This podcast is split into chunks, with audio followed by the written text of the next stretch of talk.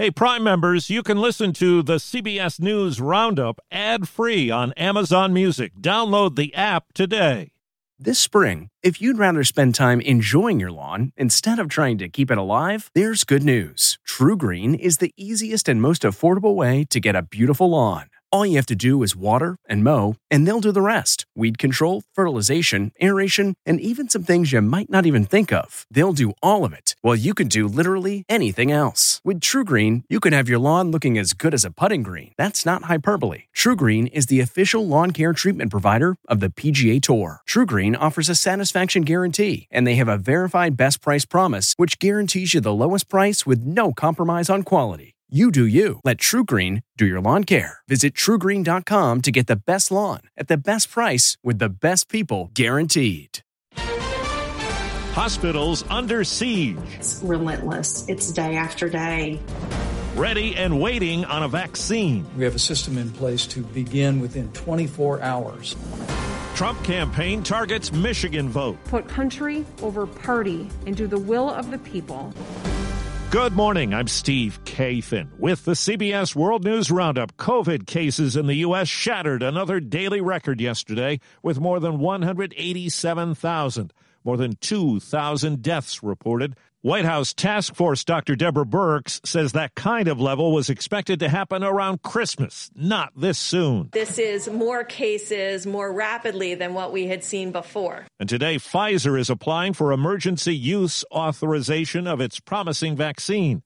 Health Secretary Alex Azar on CBS This Morning. If the data is as solid as it appears, and if the company is transparent in their interactions, we literally could be weeks away from the authorization of a 95% effective vaccine. Here's CBS's David Begnaud. With emergency use authorizations, or EUAs as they're known, for vaccines on the horizon, officials say distribution could start within weeks. EUA comes 24 hours later, vaccines will be distributed. Dr. Anthony Fauci called the results of coronavirus vaccine trials extraordinary, and he urged all Americans to get vaccinated as soon as possible. The process of the speed did not compromise at all safety, nor did it compromise scientific integrity. Meanwhile, the fight continues in ICUs across America, where nurses are battling not just the virus, but denial. Registered nurse Ashley Bartholomew says she was shocked when one of her COVID patients in an El Paso hospital told her this. He just kind of gestured towards the TV like,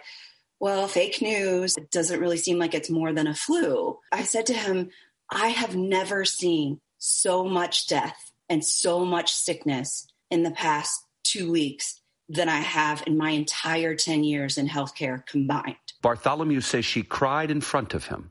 And she says after that patient left the ICU, his perspective changed. He said, I saw the other people and I was wrong. California has imposed a nighttime curfew banning non essential travel after 10 p.m. It's a bunch of tomfoolery. I don't approve of it, but it's going to happen, it's going to happen. It's time for us to start taking it seriously. It starts over the weekend. Sheriffs in some counties say they won't enforce it. In speaking with CBS's Tony Dokoupil, Health Secretary Azar pushed back this morning on the assertion that the transition roadblock put up by the White House will hamper President elect Biden. The same career people at CDC, FDA, Defense Department, HHS that are running this response in Operation Warp Speed on January 19th are going to be the same people on January 21st. It sounds like you're saying that Joe Biden is incorrect when he says this delay is going to cost lives.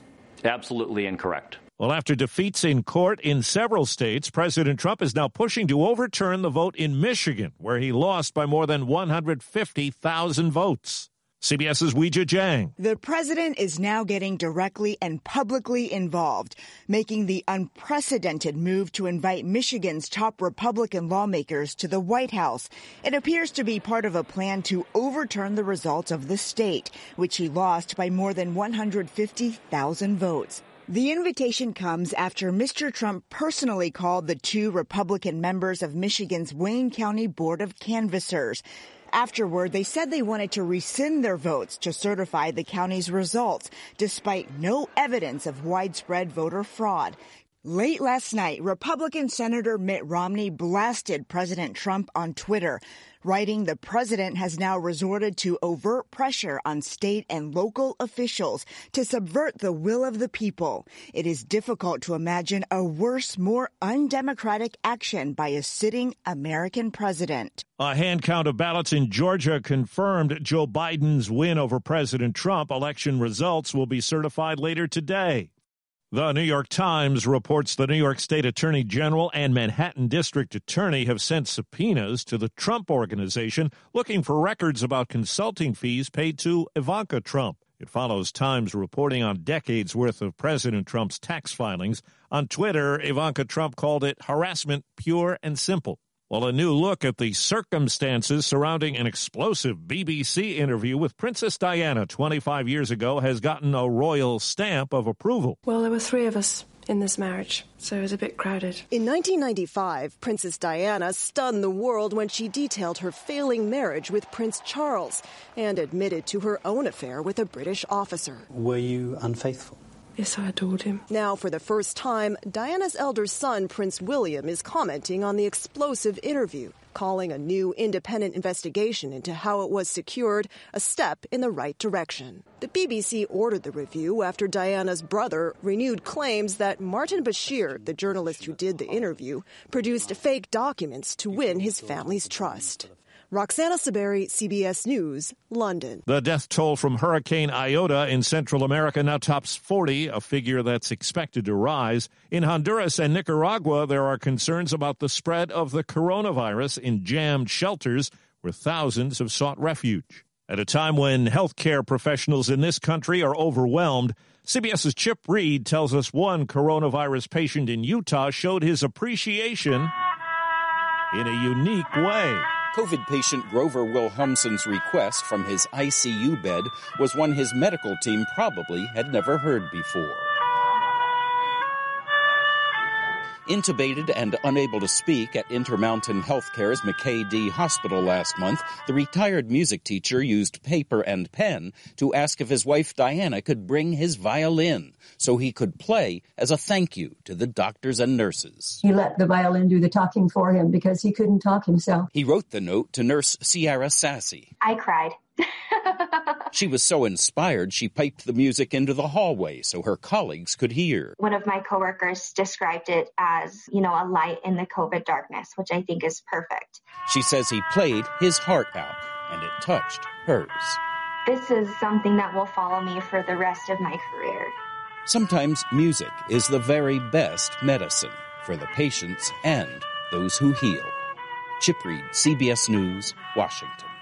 The pandemic will likely alter the Christmas season in a number of ways. CBS's Naomi Ruchim says toys will still be part of it. The race is on to buy the must have holiday toys kids are clamoring for. The Toy Insider's Marissa DiBartolo says this year many parents have their own wish list with old school items, including the Price is Right inspired Plinko game. Families are really looking for things like board games and activity toys and things that they can all play together. The National Retail Federation says Legos and other classic toys like Barbie are popular this year. So are high tech video game consoles. Joe Biden is celebrating his 78th birthday today. In two months, he'll be sworn in as the oldest president in the nation's history. A year ago, his doctor described him as healthy and vigorous. Biden has promised to be totally transparent about all aspects of his health. The World News Roundup is produced by Paul Ferry. I'm Steve Kathan, CBS News. If you like CBS News Roundup, you can listen early and ad-free right now by joining Wondery Plus in the Wondery app or on Apple Podcasts. Prime members can listen ad-free on Amazon Music.